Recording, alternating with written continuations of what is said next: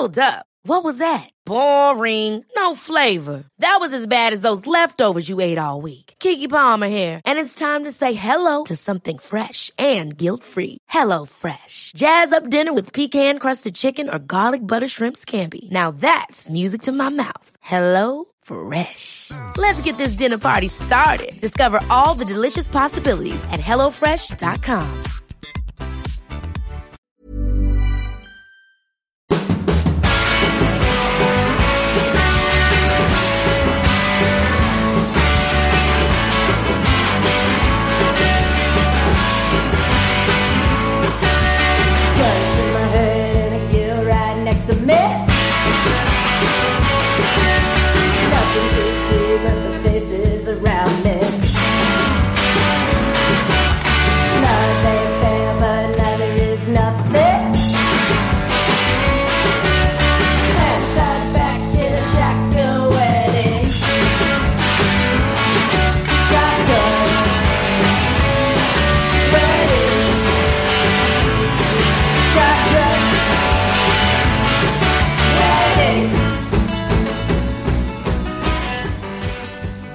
Kära vänner, kära lyssnare, välkomna till eh, Indiepodden nummer 82 som spelas in på självaste Carb Day. Samtidigt som Carb Day håller på att komma igång i Indianapolis. Så nu är vi verkligen inne på absoluta slutspurten inför årets stora Indycar-höjdpunkt, Indy 500. För att fira detta så är vi full Indypodden-besättning. Anna, Jakob, Ronny och jag själv heter Gergej. Välkomna! Tack Gergej. Trevligt det är att eh, snart vara framme. Det är sånt himla upp...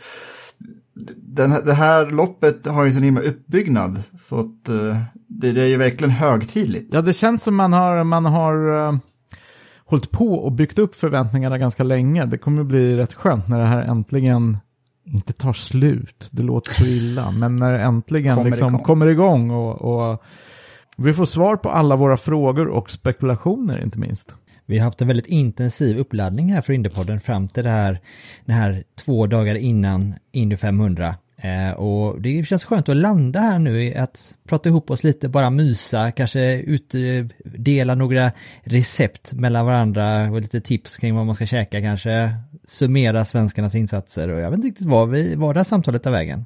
Vi börjar någon vart och ser vart det slutar.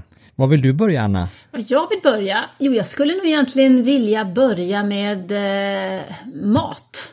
Ah, du börjar bli hungrig. Jag börjar bli hungrig. Nej, jag har precis ätit en massa kycklingvingar här så jag kände att jag fick den perfekta uppladdningen inför eh, Indy 500. För, för mig och för många amerikanska familjer så är ju just Indy 500 liksom ett eh, familjeevent. Antingen så träffas man hemma, eh, tittar på det på tv eh, och käkar en massa. Eller så har man med sig kylväskor eh, till läktaren. Och så ser det väl ut även i år va? Det finns gott om plats för kylväskor eftersom det bara, bara säger jag, men det är 135 000 biljetter sålda utsålt. Just det. Eh, men det har ju plats för typ 400 000 så det finns gott om plats för kylväskor. Så då är frågan om vad vi stoppar i dem där. Vad har de med sig, de här 135 000 hungriga eh, åskådarna? Men just det, precis, det är, det är utsålt. Det, det är lite kul. Så det är ganska väntat va? Ja, med tanke på att vanligtvis så får det plats 235 000 på läktarna plus en massa människor infield. Så det var, var en bra drag efter de här biljetterna och de kanske går ganska dyrt på svarta marknaden också, men det, det har jag inte riktigt koll på. Vet vi någonting hur de här 135 000 biljetterna har fördelats? Har det varit liksom första kvarn eller? Eh, De har fördelat så att de som prenumererat på biljetter längst fick erbjudandet att köpa först. det var precis vad jag misstänkte. För att det är lite speciellt med Indy 500 att många har ju återvänder ju till samma platser år ut och år in. Och det är ju skönt att de har prioriterat de här trogna, gamla trogna gästerna som liksom hållit igång det här i decennier kanske. Som har kylväskor som har varit med säkert lika länge också. Exakt. Men om det är, 130, om det är 135 000 besökare där, hur många kylväskor tror du det är då? Ja, det är ju i alla fall 270. Ja, klart. Det är, det. är en kylbag, en kylbag för Tusen. drickat och en kylbag för maten. En med kycklingvingar och en med drickat. Nej, men jag fick, jag fick en, en, eh, ett sms, eller ett MMS heter det väl, så gammalt tjusigt, eh, från en av mina vänner som faktiskt är född i Indianapolis och som har sett det här racet live, jag vet inte hur många gånger, med tanke på att eh, mannen i fråga är 50 år så har han nog sett i alla fall, jag skulle tippa på en 30 eh, av eh, de här racen. Och då fick jag en bild av honom på en, eh, vad han kallar det för, en schnitzelburger. Eh, en gammal hamburgare med en wienerschnitzel typ i som definitivt ska ätas med stagnolpapper. Det ska vara runt, öppnas dagen efter den är tillverkad. Den ska liksom vara ett dygn gammalt. För då har den liksom legat till sig och gottat till sig lite grann. Det lå- ja. Absolut. Och sen så föreslog han också en sån eh, riktig låda med eh, fried chicken också från dagen innan. Alltså det låter inte dumt. Det där första i alla fall, en schnitzelburgare. Men jag är, jag är ju centraleuropé i själ och hjärta. Så att jag, jag är rätt svag för schnitzel i olika former. Så en schnitzelmacka, det, det låter inte tokigt. Men du, berätta mer om dina kycklingvingar, Anna. Mina kycklingvingar, ja. Ja. de som jag käkade nu, idag. Ja, exakt. Det är de vi vill höra om. De vill vi höra. Det var faktiskt sonen som fick ett infall och så tänkte jag att ja, men det här blir perfekt så här till eh, Indy 500 helgen. Så att det fick bli eh, två stora plåtar när han kom hem från gymmet med kycklingvingar och lite annat smått och gott. Så nu hoppas jag att de plockar undan i köket efter sig kan jag säga. Det låter... Ja, det blir alltid ett rejält kökskaos direkt efter loppet. För loppet brukar ju, ah, slutar ju inte jättesent ifall det inte regnar och det ska det inte göra i år. Men det är inte så att man efter Indy 500 vill gå och diska, så förstår dig. Men den där eh, hamburgaren, eller den här schnitzeln som du nämnde Anna, det, det är ju en, det är en klassiker på plats på Indy 500. ju. Det är ju den här treenigheten, den här klassiska treenigheten. Det är ju biscuits, barbecue och panerad eh, fläskkarré då. Så att den här pork tenderloin sandwich som den heter, det är ju en sån klassiker. Och man tänker ju som europé att ja men det där är ju en, en wienerschnitzel då, men det, det är visst vissa distinktioner som gör att det, nej, de håller nog inte med om det. En amerikan håller inte med om det gäller en Indianapolisbo i alla fall, att det är samma sak. Men det är väl, ja det är ju panerad död gris, jag vet inte riktigt vad Men, men, är, är det, vara, men den ska inte vara lika tunn som en, som en riktig wienerschnitzel alltså, utan den ska vara lite tjockare karéskiva, eller?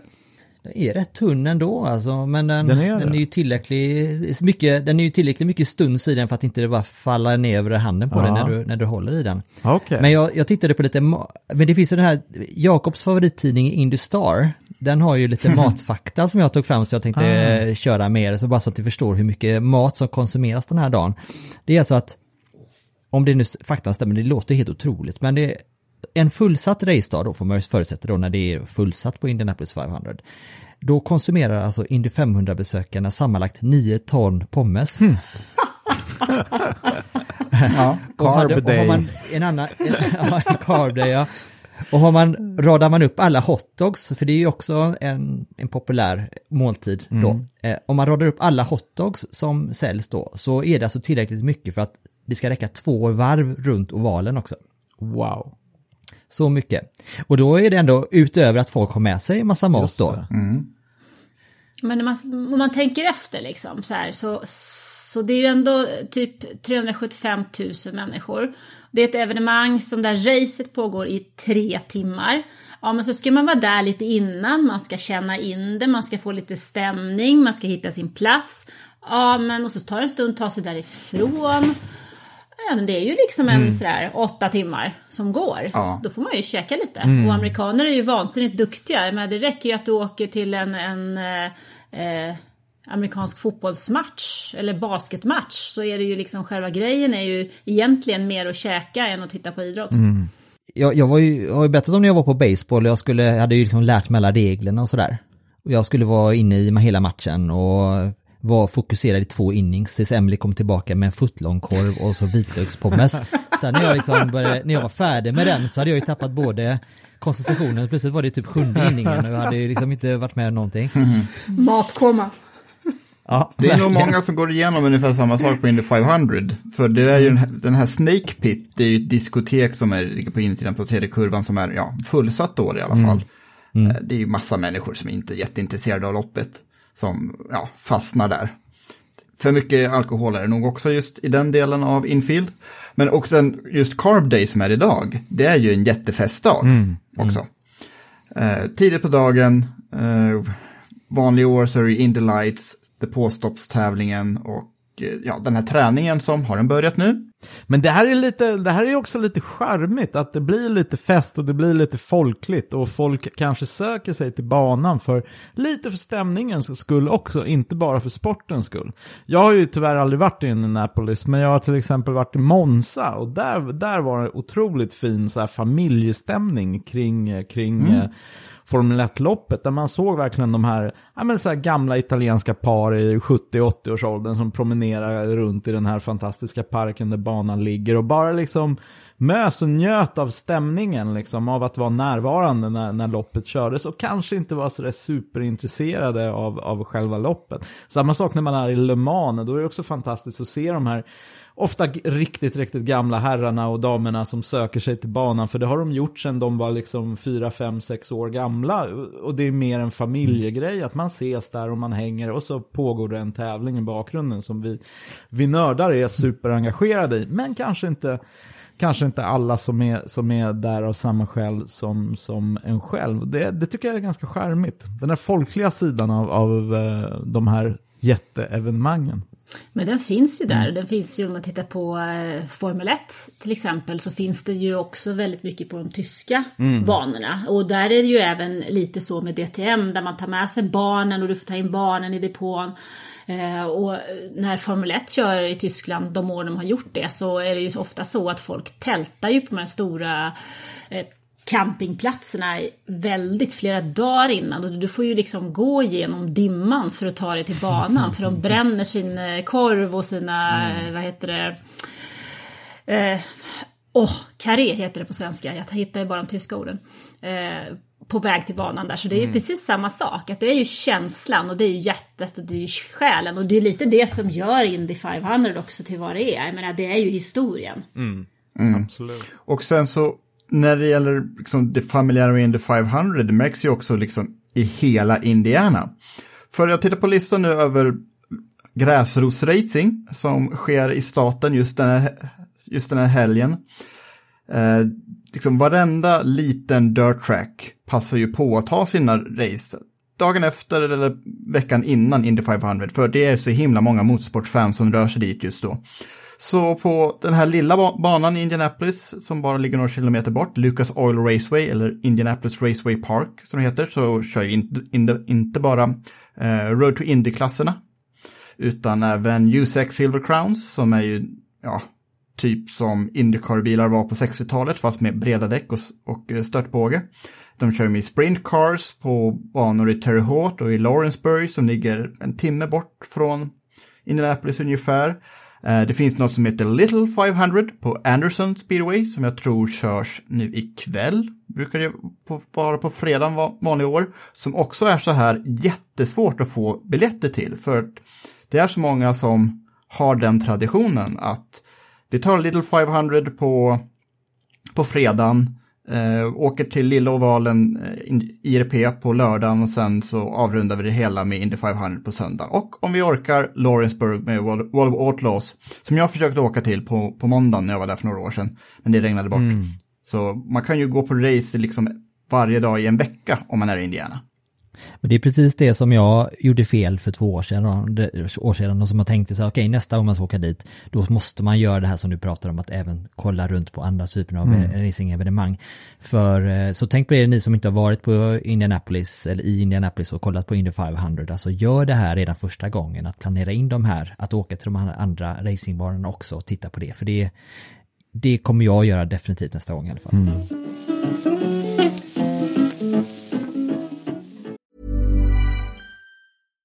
One size fits all seemed like a good idea for clothes Nice dress. Uh, it's a it's a t-shirt. until you tried it on. Same goes for your healthcare. That's why United Healthcare offers a variety of flexible, budget friendly coverage for medical, vision, dental, and more. So, whether you're between jobs, coming off a parent's plan, or even missed open enrollment, you can find the plan that fits you best. Find out more about United Healthcare coverage at uh1.com. That's uh1.com. Hey, it's Ryan Reynolds, and I'm here with Keith, co star of my upcoming film, If, only in theaters, May 17th. Do you want to tell people the big news? All right, I'll do it. Sign up now and you'll get unlimited for $15 a month in six months of Paramount Plus Essential Plan on us. Mintmobile.com slash switch. Upfront payment of $45 equivalent to $15 per month. Unlimited over 40 gigabytes per month. Face lower speeds. Videos at 480p. Active Mint customers by 531.24 get six months of Paramount Plus Essential Plan. Auto renews after six months. Offer ends May 31st, 2024. Separate Paramount Plus registration required. Terms and conditions apply if rated PG. De har ju ett drivers meeting är ju alltid inför ett race. Det som är lite speciellt på Indy 500 det är ju att det är publikt då. Så att man kan ju vara med på den här drivers meeting då och då kan man komma dit och så lyssnar man då på alla samtliga 33 förare som är där som kommer att köra då, är med på det här mötet och så får alla varsin här Indy 500-ringen då som man får i pris för att man har kvalat in då. Så att det är ganska roligt och det kommer ju i år livestreamas på indycar.com så imorgon lördag då klockan och lyssnar ni på detta på lördag så idag klockan fyra så eh, svensk tid så kan ni ratta in er på indycar.com och titta på det live. Kul. Det finns ju faktiskt vissa fördelar måste man ändå säga med den här hemska pandemin och det är ju såna här saker. Plötsligt så är det en massa saker som öppnar upp när man inte är på plats. Det är ju helt fantastiskt. Ja. Va? Kan sitta här i Skåne och kolla in. Indianapolis, det är ju helt härligt. Vi Ska vi släppa det här med mat nu eller ska vi, har, vi, har ni några mattips? Nu vet jag att du käkar, du käkar ju ky- kycklingvingar idag då Ja. Anna, men vad kommer du käka på söndag? På söndag? Ja, det beror väl på om jag själv får välja maten då. Det råkar ju vara mors dag, så det finns ju en risk att jag inte får välja. Men du kan ju bara beställa vad du vill ha i så fall då. Det måste ju ha något Indycar-relaterat i alla fall. Ja, då får det bli någon form av eh, hotdogs tror jag, för det tror jag även de som ska laga det klarar av. Maken är icke hemma kan jag tala om. Ah, okej. Då är han ursäktad. Han är ursäktad, det är två av den betydligt yngre varianten som ska stå för maten på Okej. söndag. Nej, men jag tror att hotdog låter bra. Gergej, har du någon Nej, jag idé har eller? ju inte det. Jag, jag, jag sitter ju lite i samma sits. Nu är det inte jag som ska firas. Men det är ju mors dag på söndag och det kan ju, det kan ju påverka planerna. Men jag vet, förra året så hade jag så här klassisk eh, amerikansk eh, flottig hamburgare. Eh, men i år har jag faktiskt inga, inga sådär konkreta planer, varken på mat eller drycksidan. Så vi får se. Kanske blir en överraskning. Men jag måste säga att jag blev lite inspirerad av den, av den där schnitzelmackan eller schnitzelburgaren ni pratade om. Eh, det händer att jag gör schnitzel ibland så att man kanske ska passa på. Nu är så, ja, nu är, det är ju två tredjedelar av familjen som äter kött här hemma hos oss. Så att jag, och jag är ju, tillhör ju dem. Så att det, ja, det kanske blir det. Jakob, du är en chili-älskare ju. Ja, jag tänkte göra min högre chili. Mm. Så jag var och köpte det nu. Och det är ju det är ju bra mat som man bara kan gå och ta av. För man vill ju ha det klart innan start. Det är ju jätteviktigt. Och sen ska det ju vara enkelt att fylla på med. Just det. Så. Högre Just chili, så jag kommer göra den imorgon redan. Och sen Och du har ju det här som lite av en tradition va, eller hur? Jag har för att vi pratade om det här förra året också. så har det hänt vid ett antal andra gånger också. Inte bara Indy 500 utan när det gäller motorsport. Passar ju också bra till Le Mans som håller på och håller på. Och håller Just på. det. Och Ronny, vad ska du göra? Jag vet inte, jag har inte bestämt mig ännu. Jag, jag har däremot eh, rotat fram ett eh, chili-recept också. Det var ju så att det, det är ju, jag tänkte på det faktiskt, att chili är också en del av indie-traditionen. För vi har ju tidigare pratat om eh, eh, Anser-familjen, alltså faktum är att förarna Al Anser, Bobby Louie va? och Jerry Anser, de, de är ju liksom legendarer inom Indycar, men deras mamma Mary Anser hade också en chili som blev väldigt beryktad på 60-talet, som har blivit en klassiker som lever kvar än idag faktiskt. Då hon började alltså börja bjuda, hon hade ju hade ju ändå chili-recept som hon, hon gjorde ju chili då. Så bjöd hon brandmän och security och depåpersonal och mekaniker på den här då. Och då, be, citatet är liksom the hardest thing to hit Indianapolis since the turbine, säger de. Okej. Så att det är en, eh, och vi har faktiskt, jag har faktiskt hittat det receptet. Oh, Får du? Eh, så jag tänkte vi kanske kan dela det på Instagram Ja, nu under, det. under lördagen så kan ju den som vill göra Mum Answers Indie Chili kan ju, kan ju göra det då. Shit, vad Till, kul. eh, Ja, jag blir sugen på den. Ja, de, de är ju från New Mexico. Så de kan, borde ju kunna ett och annat om stark mat. Ja, Det tror jag säkert. vad roligt. Vad var det i den där? Kan du berätta? Om jag nu Eh, inte, om jag nu inte kan vänta till, eh, in, till post, posten. Ska säga nu ingredienserna i alla fall då. One pound lean pork. Eh, One medium onion, diced. En eh, one clove garlic, ja det är inte en hel vitlök utan en, en klyfta. Ja. Det låter lite Ja. snålt. 20 ounce can of tomatoes, three small cans mild or medium green eh, chilies då, one pinch dried oregano, ground red chili to taste, salt to taste. Och jag gissar, då håller de nog inte igen Nej. på den röda chilen och Men det där kan ju inte räcka till en hel brandstation. Nej men det kanske räcker till, eh, kanske räcker till eh, Gerge i alla fall. Ja, precis. Det, det där är ju förrätten. Där kan man ju börja. Liksom. Ja men precis, ja, de har väl anpassat det där receptet kanske. På. Jag trodde i alla fall det skulle vara en halv ko eller något. Ja, ja, ja, jag såg också framför mig ett sånt recept. Liksom. Det, är, Så här, ja. det är inget man bjuder runt i pressrummet direkt. Men ni hade, ni hade väntat er någon form av instruktion till man, hur man har ihjäl kon innan och så här och sen det, det, det, får man, det får man lista ut själv. Ja, Det är en annan sak jag funderar på. Eh, jag funderar på om jag ska ta och, dra mig tillbaka från Indiepodden och så tar vi in en, en ny medarbetare. Har ni sett den här 8-åriga Asher som är på YouTube? ja, ja, faktiskt. Han var grym. Var det han som intervjuade Ed Carpenter på kvalet som syntes i tv där? Ja, jag vet inte, hade han en sån här eh, checkered flag keps och eh, Ja, det tror jag. munskydd? Ja, okej. För det här är ju eh, snackisen i depån där, han är ju inte, han intervjuar ju alla typ. Eh, så här är ett litet ljudklipp från hur, hur det låter på Ashes Racing Channel på YouTube. Stafford! Um, how does your car feel today? Feels slow compared to yesterday. Can I get an interview with him? Yes. Hey, buddy. Sup? Okay. So, is there any changes in aerodynamics you'd like to see made for the 500? That's a very good question. hey. Yeah. I know who you are. Oh, really? Yeah. So, um, how did your qualifying run go? Not too bad. How how does the car feel? Is there any differences from the practice to the qualifying? Um, it's a little different. There's Ja, alltså han tar ju över i den mixade zonen här nu och skärmar ju både förare och, och tittare. I alla fall har han skärmat mig så. så att, vad tycker du, ska vi, kan vi ha lite snabb omröstning här? Ska vi eh, ersätta mig med Asher? Och så eh, sitter jag till, ser jag till att bara klippa i fortsättningen. Alltså, jag, jag är, röstar nog ändå för dig. Det här är ju urgulligt, men han har ju en nackdel, det är ju svenskan. Jag tror att han faller på det. Jag, jag tror inte vi får släppa vår fina så här, svensk vinkel. Vi kanske kan nöja med oss med att ha någon som reserv då, Ja. plocka in honom om jag skulle få förhinder Jag ibland. hade i alla fall saknat dig också, Ronny. Ja, nej men okej då, men då, då, då kan vi sätta en liten pin i Ja. den så får vi se om vi eh, har anledning att återkomma till det om, om något år då. Så vitt du det sköter dig i alla fall. Men jag menar, man kan, ju, man kan ju omvärdera dig längre fram. Men sen är det frågan om Asher är riktigt lika gullig när han kommit in i målbrottet. Precis.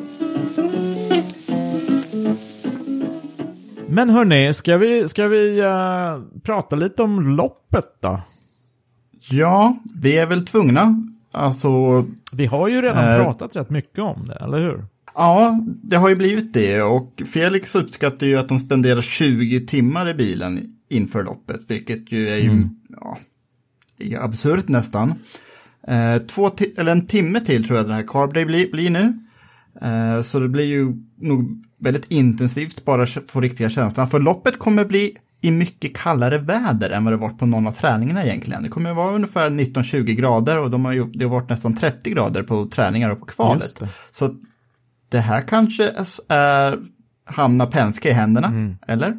Det är väl svårt att veta, det är väl det, är väl det som gör det så himla svårberäkneligt. Att de här bilarna är ju väldigt oberäkneliga när det gäller väder och vind. Är det inte så? Att ganska små förändringar kan ju påverka dem rätt mycket och kasta om ordningen ganska mycket. Har jag en känsla av. Så att så här pass stora förändringar som vi kommer se nu i, i väder och vind, det är, jag vet inte, det känns rätt öppet va?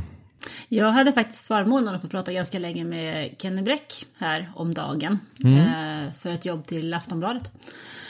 Eh, och jag tror att vi pratade nästan i 20 minuter om loppet. Och han kom nästan bara fram till att det inte gick att komma fram till någonting. Nej.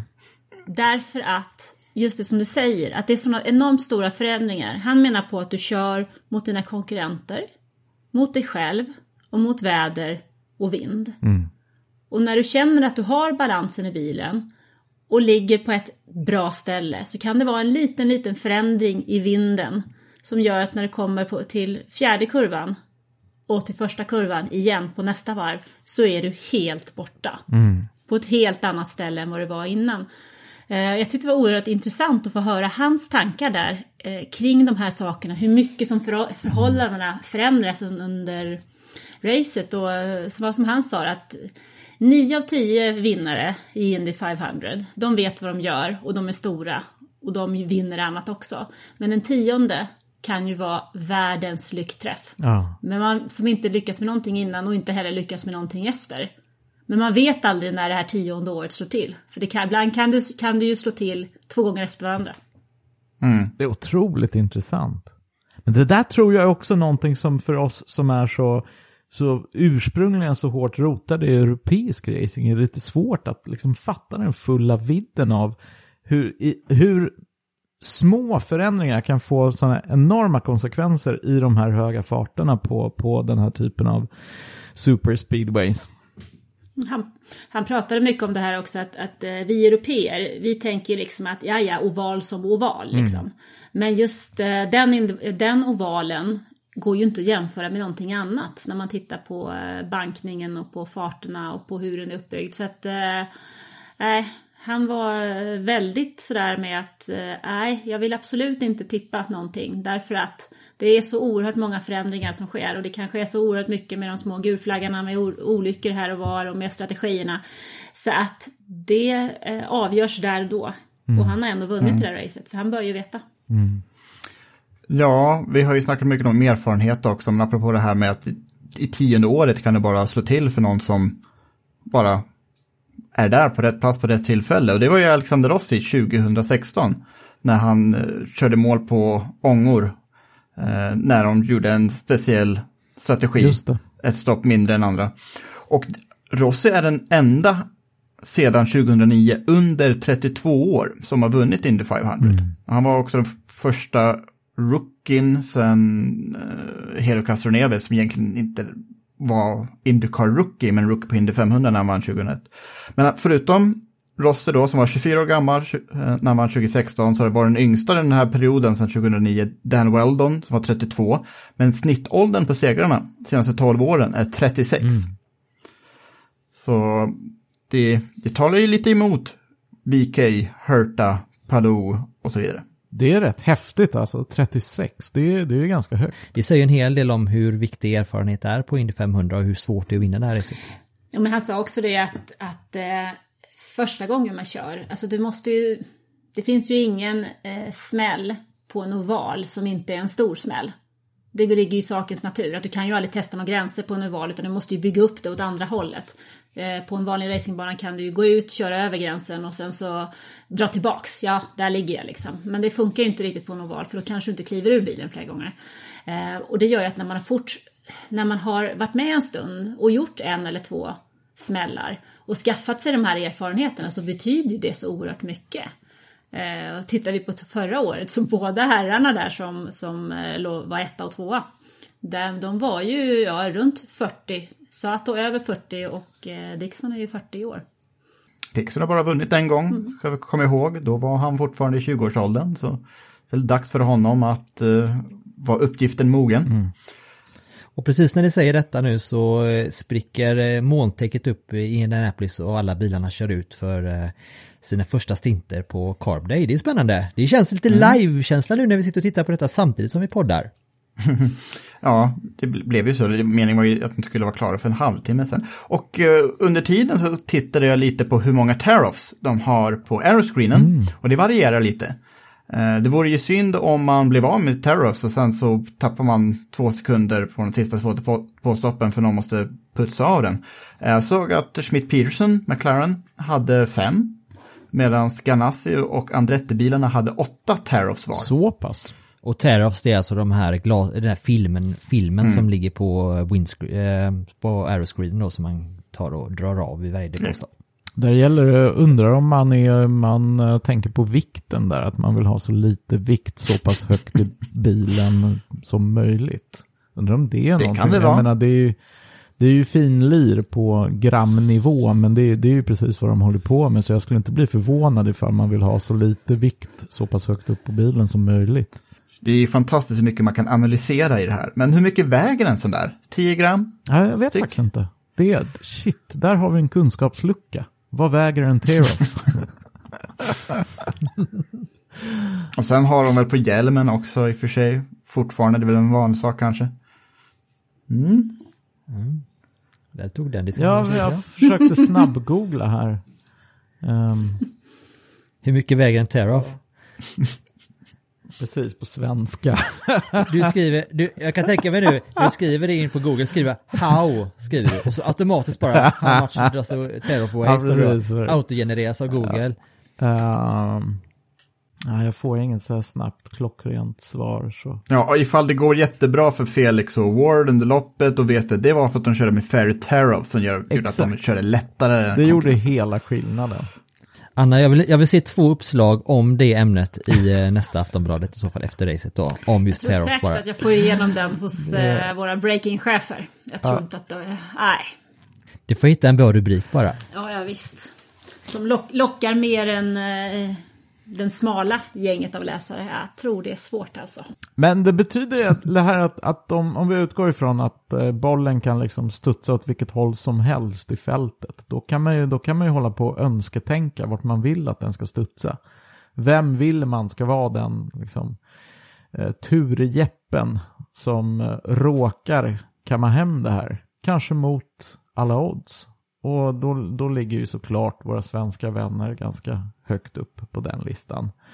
Eh, men, eh, men om vi bortser från dem då? Finns det några liksom, om man ska få önsketänka lite och bortse från... Simona de Silvestro. Ja, det vore Ja. ju sjukt kul. Åh, herregud, Det- första kvinnan. Det vore ju så sjukt roligt. Det skulle jag unna Bethborough där kan jag säga. Verkligen.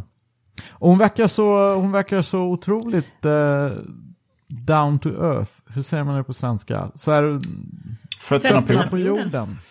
Simona, okonstlad.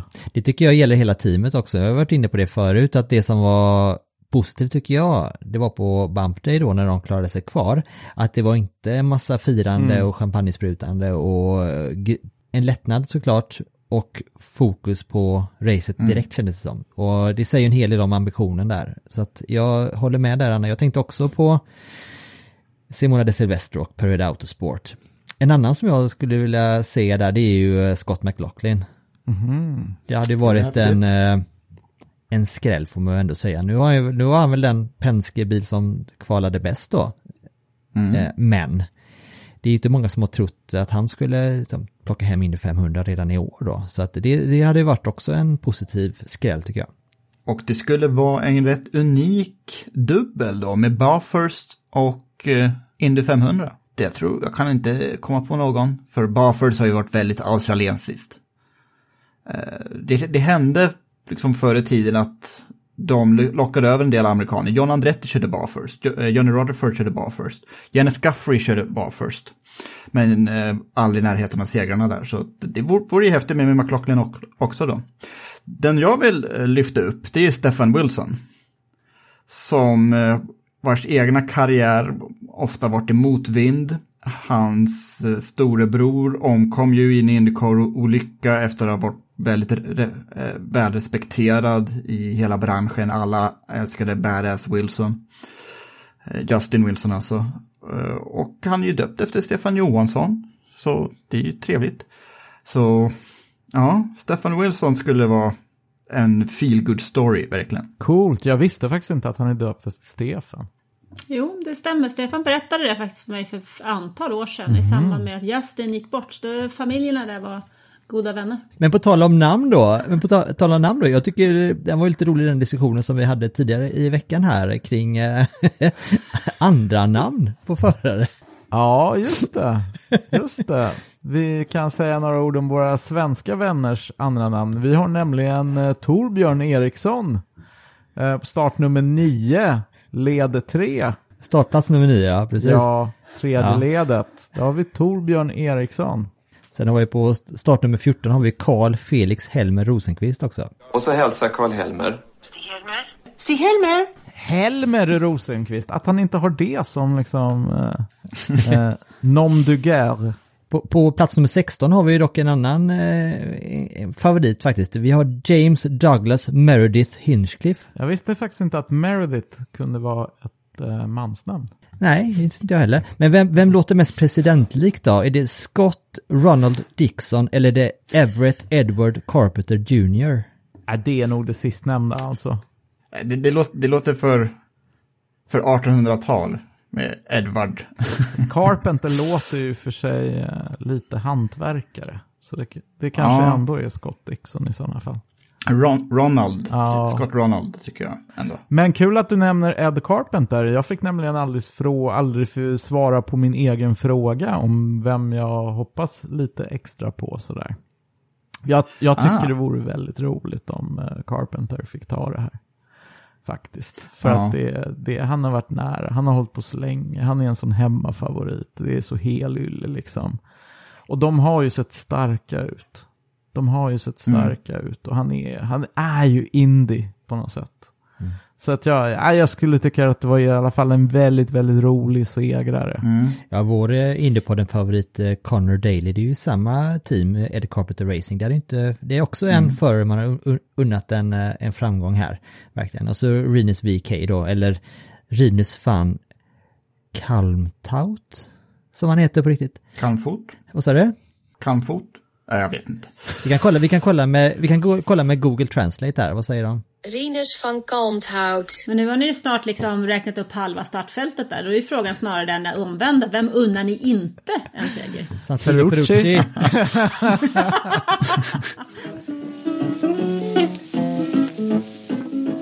Jag pratade just med vår vän och samarbetspartner Tico Persson på Tico Racing Shop och han hade en jätterolig nyhet. Eh, han, har ju varit, han har ju lobbat för att det ska tillverkas en modell av Marcus Erikssons Husky Chocolate nummer 8 nu då och nu är det alltså klart att det blir av. Så sedan tidigare är det ju klart att även Felix eh, Arrow McLaren nummer 7 kommer att tillverkas då som en modell i skala 1 till 18 då. Så nu tänker nu kan man köpa, kommer man kunna köpa både Marcus och Felix bil, eh, årets modeller då. Ehm, så om ni är intresserade så kan ni gå in på tickoracingshop.com och säkra ert exemplar av eh, Marcus och Felix eh, bilmodeller då i skala 1 till 18. Och eh, apropå Tico Racing Shop så missa inte att vår tävling på, på Facebook. Just det, där man har möjlighet att, att tävla till sig en eh, jättefin eh, modell av en av eh, Ronnie Petterssons mest ikoniska bilar, nämligen sexhjuls Tyrellen. Tyrell P34 då alltså. Den, eh, det är ju Jakobs eh, Formel 1-favorit genom alla tider. Det är den enda sexhjuliga som gått till start i Formel 1-lopp och det är ju sci-fi bara det. Ja, Williams hade ju eh, experimenterade med, med en sexhjuling. Ja. Med, Gjorde Marsh med. ja. Men eh, kom aldrig till start, någon av dem. Ronnys bästa resultat i Tyrell P34 var Belgiens Grand Prix 77. Den kom trea. Vann ju det Gunnar Nilsson den dagen. Så det var en jättefin svensk start det. Undrar om vi någonsin får uppleva något sånt igen. Alltså två svenskar på pallen i Formel 1. Vi kanske får uppleva två svenskar på pallen redan till helgen i Indy i alla fall. Det, är- det är ju alltid något. Ja men det är inte Formel 1. Nej, men det är alltid något. Det är ju det är ännu större. Indy 500 är ännu större. Ja, alltså lyckas vi, få, lyckas vi få till två svenskar på pallen på söndag, då kan jag nog lova att det blir plats i Aftonbladet i alla fall. det är ju jättebra. Det, det tar vi som en garanti helt enkelt. Vi kanske ska börja avrunda det här nu och börja blicka framåt mot söndagen. Jag börjar laga chili. Just det. Ja, det tar, det tar ett tag tar det. ett par dygn. Eh, vi, ja, eh, tack till våra samarbetspartners eh, till, eh, Automotorsport och tickeracingshop.com såklart. Och tack till alla er lyssnare som har stått ut med att lyssna på oss här nu under de här två veckorna. Det har ju varit eh, mycket, mycket snack och lite verkstad från vår sida här nu. Vi vill ha till verkstad, nu vill vi ha till racing och på söndag då. Så att vi har någonting att prata om nästa vecka också. Exakt, då vi snackar ner hela fantastiska Indy 500 2021. Om ni har missat, eh, inte lyssnat på våra inför Indy 500 avsnitt så kanske det är ett bra sätt att ladda upp här nu inför lördagen också att även lyssna på eh, i, eh, ja, i tisdagens avsnitt eh, så pratade vi ju Indy 500-kval med, med Stefan Lillövs Johansson och så intervjuade Felix och Marcus här nu i torsdagens avsnitt. Så att eh, har ni fortfarande inte gått eh, lyssnat på dem så rekommenderar vi att ni passar på och gör det också. Så att ni har någonting att göra fram till racestart. 20 över, vilken tid startar de på söndag? 17.00 är det sändningsstart på Viaplay och V- V-sport Motor. Eh, 18.20, eller strax efter 18 i alla fall, så är det race-start. Så ni var, var bänkade i god tid nu i alla fall. Men då avrundar vi. Då, av... Men då avrundar vi. Eh, Anna, Jakob, Gergej, tack så jättemycket för idag. Tack själva. Tack själv Ronny. Hej då! Själva. Hej. då.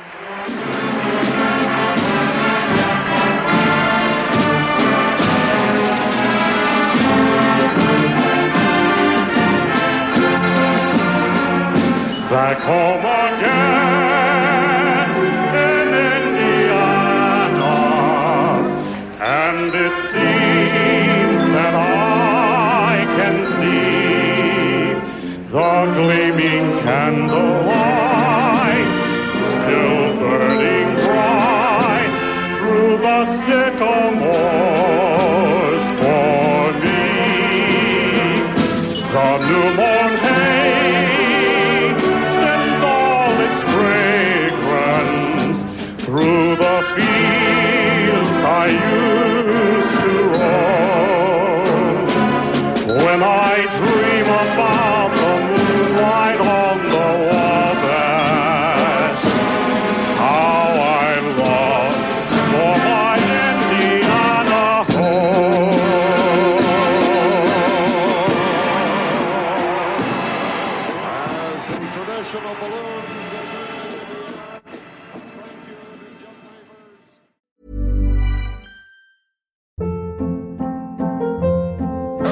Hold up. What was that? Boring. No flavor. That was as bad as those leftovers you ate all week. Kiki Palmer here, and it's time to say hello to something fresh and guilt-free. Hello Fresh. Jazz up dinner with pecan-crusted chicken or garlic butter shrimp scampi. Now that's music to my mouth. Hello Fresh. Let's get this dinner party started. Discover all the delicious possibilities at hellofresh.com.